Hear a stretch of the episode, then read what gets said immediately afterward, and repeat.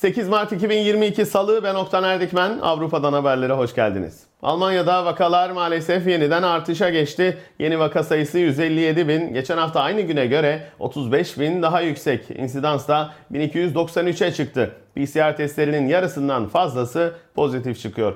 Laboratuvarlar Derneği bahar salgının hala bitmediği gerçeğini gizlememeli açıklamasını yaptı. 19 Mart'ta kalan önlemlerin de kaldırılması planlanıyordu. Ancak gidişat bu planı değiştirebilir. Sağlık Bakanı Latarba bu tarihten sonra da kapsamlı önlemlerin sürdürülmesinden yana yazın yeni bir dalgayı hesaba katmalıyız. Bir sonbahar dalgası yaşayacağımızdan zaten eminim diye konuştu. Ünlü virolog Stürmer, vakaların tekrar artması şaşırtıcı değil, bunlar erken gevşemenin sonucu. Bir ay daha beklenmiş olmasını dilerdim ama artık çok geç dedi. Şimdi bunun bedelini ödemek zorunda olduğumuzu söyledi. Hasta Koruma Vakfı da kısıtlamaların tamamen kaldırılmasına karşı çıktı. Başkan Braiş RND'ye konuştu. Zorunlu testler ve maske gibi koruyucu önlemlerin tamamen kaldırılmasına karşıyız. Hükümet koruyucu önlemler olmadan bu süreci yönetemez dedi.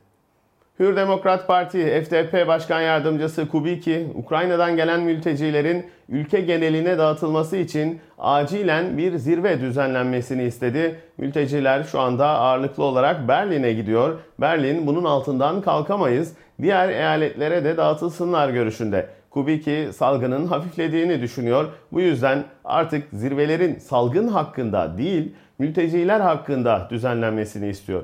İçişleri Bakanlığı verilerine göre Almanya'ya şu ana kadar 50 binden fazla Ukraynalı mülteci giriş yaptı. Ancak sınır kontrolleri yok. Bu yüzden gerçek sayı çok daha yüksek olabilir. Birleşmiş Milletler Ukrayna'yı terk eden mülteci sayısının 2 milyonu aştığını açıkladı. Bunun 4 milyona çıkacağı tahmin ediliyor. SDU Genel Sekreteri Ranişe Post'a verdiği demeçte mültecilerin aşı durumuna dikkati çekti. Birçoğu aşılanmamış, Ayrıca çocukların kızamık aşıları bile eksik diye konuştu. Ukraynaca bilen öğretmen ve derslik sıkıntısına da dikkati çekti. Alman halkı mültecileri tren istasyonlarında çiçeklerle karşılıyor ancak Berlin polisi önemli bir uyarıda bulundu. Özellikle gençlere ve kadınlara yapılan gönüllü barınma tekliflerinin tehlikeli olabileceğini açıkladı. Yani hoş geldiniz evim var buyurun bende kalın diye pankart açan herkes iyi niyetli olmayabilir. Polis böyle diyor. Hakikaten şu durumda bile böyle düşünen insanların olması inanılmaz bir şey.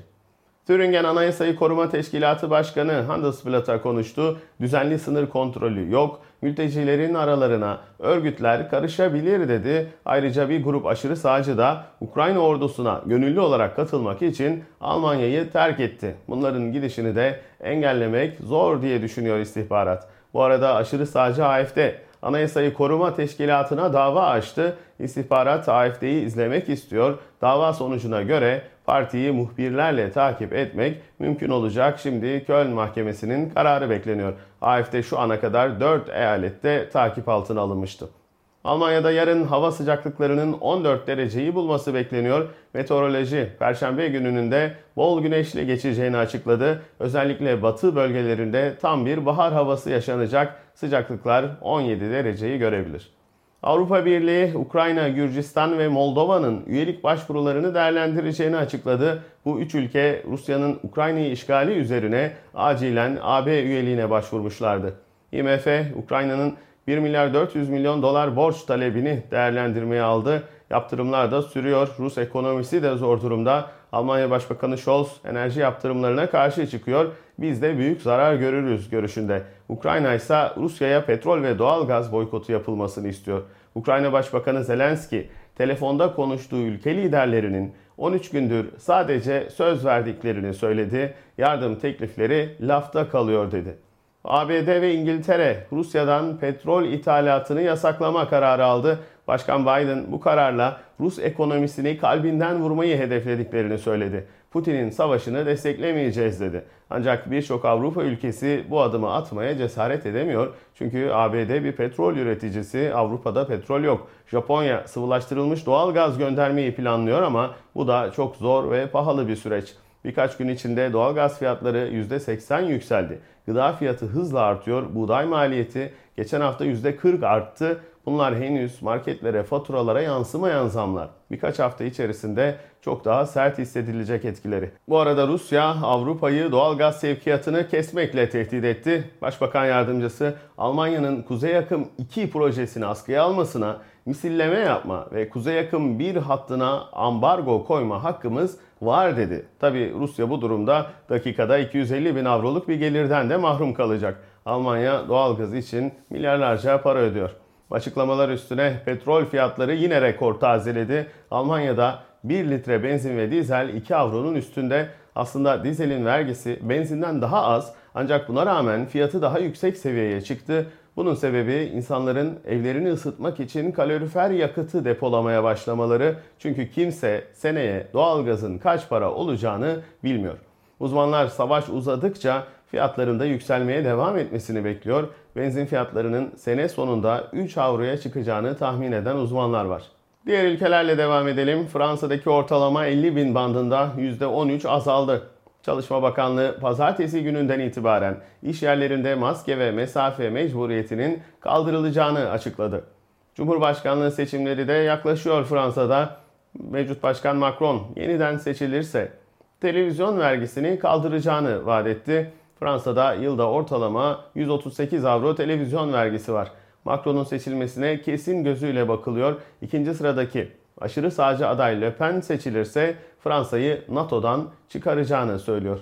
Avusturya'daki vakalar %16 arttı. Ortalama 32 bin. Aşı zorunluluğu haftaya başlayacaktı. Bu kararın askıya alınıp alınmaması hala tartışılıyor. Kesin karar yarın açıklanacak. Salgının 3. Sağlık Bakanı Rah bugün göreve başladı. Sonbahara hazırlıklı olmalıyız dedi. Benzin fiyatları Avusturya'da da artıyor. Dizel burada da 2 avronun üstüne çıktı. Macaristan'da daha ucuz. Bu yüzden sınıra yakın oturan Avusturyalılar Macaristan'a gidip benzin alıp geliyorlar. Tıpkı Polonya sınırına yakın oturan Almanlar gibi. Belçika'da günlük vaka ortalaması 6 bin bandında hastanelerdeki durum da iyiye gidiyor. Önlemlerin büyük bölümü pazartesi günü zaten gevşetilmişti. 11 Mart'tan itibaren seyahat kuralları da gevşetilecek. AB ülkelerinden gelenlere giriş formu kaldırılıyor. Ancak Türkiye'den gelenler Belçika'ya girerken form doldurmaya devam edecekler. Türkiye'de HES kodu kaldırıldı ancak ülkeye girişte form doldurma mecburiyeti şimdilik devam ediyor. Almanya ise Türkiye'den gelenlere form doldurma zorunluluğunu kaldırmıştı. Enerji fiyatları Belçika'da da artıyor. Hükümet faturalardaki KDV'yi %21'den %6'ya indirmeyi planlıyor. Elektrik faturalarında geçen ay benzer bir vergi indirimi yapılmıştı. Almanya Ekonomi Bakanı da fiyatları düşürmek için elinden gelen her şeyi yapacağını söyledi. Bakalım ne yapacak? İsviçre'deki vaka ortalaması 26 bin. Geçen haftaya göre neredeyse %50 arttı. Ancak yetkililer gayet sakin. Çünkü hastanelerdeki durum iyiye gitmeye devam ediyor. İsviçre Meclisi bitkilerin genetiğiyle oynanmasına ilişkin kısıtlamaları gevşetme kararı aldı. İklim değişikliğine dayanıklı bitkiler yetiştirilmesi amaçlanıyor bunun için ama bu teknik ne kadar güvenli tartışılıyor. İngiltere'deki vakalar da yeniden artışa geçti. Ortalama 40 bine yükseldi. Hastanelerin durumu burada da iyi. O nedenle panik yok. Hollanda'daki vakalar bir haftada %80 arttı. 62 bine çıktı. Salgına yakalananların %22'sinin bar, restoran veya gece kulübünde kaptığı tespit edildi. Özellikle 18-24 yaş grubunda insidans 5000'in üstünde. İstatistik Ofisi Hollandalı kadınların erkeklere göre %14 daha az kazandıklarını açıkladı. Aynı işi yapan kadınlar bile erkeklerden daha az maaş alıyor. Kadınlar her ülkede aynı işi de yapsalar erkeklerden çok daha az kazanıyor. Ve bugün 8 Mart Dünya Emekçi Kadınlar Günü. 8 Mart'ta erkekler sosyal medyada gül falan paylaşıyorlar. Aman kadınları koruyalım, aman kadınlara kötü davranmayalım yazıyorlar. Bunlar bana komik geliyor. Eğer kadınları erkekler koruyacaklarsa bu dünyanın vay haline. Bence erkekler kendilerini ahlaksızlıktan, öfkeden, şiddetten korusalar yeter. O zaman zaten kadınlar da rahat ederler. Onları korumak erkeklerin haddine değil. Kadına şiddet deyince hep fiziksel şiddet akla geliyor. Kadın cinayetleri maalesef her ülkede var. Ama bir kadının şiddet görmesi için illa onu öldürmek veya dövmek gerekmiyor. Birçok farklı şiddet türü var. Örneğin psikolojik şiddet, kadın adına karar verme, kiminle görüşecek, kiminle dışarı çıkacak, üstüne ne giyecek. Bu konular erkeklerin konuları değil. Kadınlar kendi karar verir. Eğer bunlara eşiniz, kardeşiniz, babanız kim olursa olsun karışıyorsa psikolojik şiddet altındasınız demektir. Ekonomik şiddet var. Ne aldın, kaça aldın, niye aldın, kime para gönderdin diye soruluyorsa ekonomik şiddete uğruyorsunuz demektir. Almanya'da mini job işleri yapanların %60'ı kadın. Çünkü aynı anda ev işlerini de yapıyorlar. Varsa çocuklarına da bakıyorlar. En iyi erkek ne yapıyor? Ben eşime yardım ediyorum diyor. Oysa ev işleri o evde yaşayan herkesin ortak görevidir. Bir ucundan tutuyorsan bu yardım değil, iş bölümüdür. En çok yardım ediyorum diyenin de yaptığı bir tane salata o da ayrı bir şey. Son dönemde popüler olan ve çok gözden kaçan bir şiddet türü daha var. Dijital şiddet. Kadınlara, hele tanımadığınız kadınlara sosyal medyadan istediğinizi yazamazsınız. Bu bir şiddet türüdür. Saçma sapan fotoğraflar göndermek, hakaret etmek, ısrarla sürekli rahatsız edici boyutta mesaj atmak suçtur. Tacize girer. Almanya'da bu yüzden 3 seneye kadar hapisle yargılanabilirsiniz. Bir de bazı insanlar gereksiz samimiyet gösteriyor. Çok yakın değilseniz bir kadına gidip sarılamazsınız. Yanağından makas falan alamazsınız. İstemediği sürece ona dokunamazsınız. Ben iyi niyetle yapıyorum, benim içimde kötülük yok. Bu size taciz gibi görünmeyebilir. Ama bu önemli değildir. Önemli olan karşıdakinin ne hissettiğidir. Rahatsız oluyorsa olay bitmiştir. Allah'tan bu salgın işi çıktı da bu sarılma işi epey azaldı. Aynı şekilde yanında açık seçik konuşmak, başka kadınlar hakkında konuşmak, fotoğraf göstermek, özel şeyleri anlatmak birer şiddet türüdür. Bunlar gözden kaçıyor. Bunların gözden kaçmaması lazım. Bir de erkeklerin kadınlara rol biçme hastalığı var. Hangi okulda okuyacak, hangi mesleği yapacak, hangi işte çalışacak hepsine onlar karar vermek istiyor. Bu iş kadınlara uygun, bak çok tatili var. Bu iş pek uygun değil.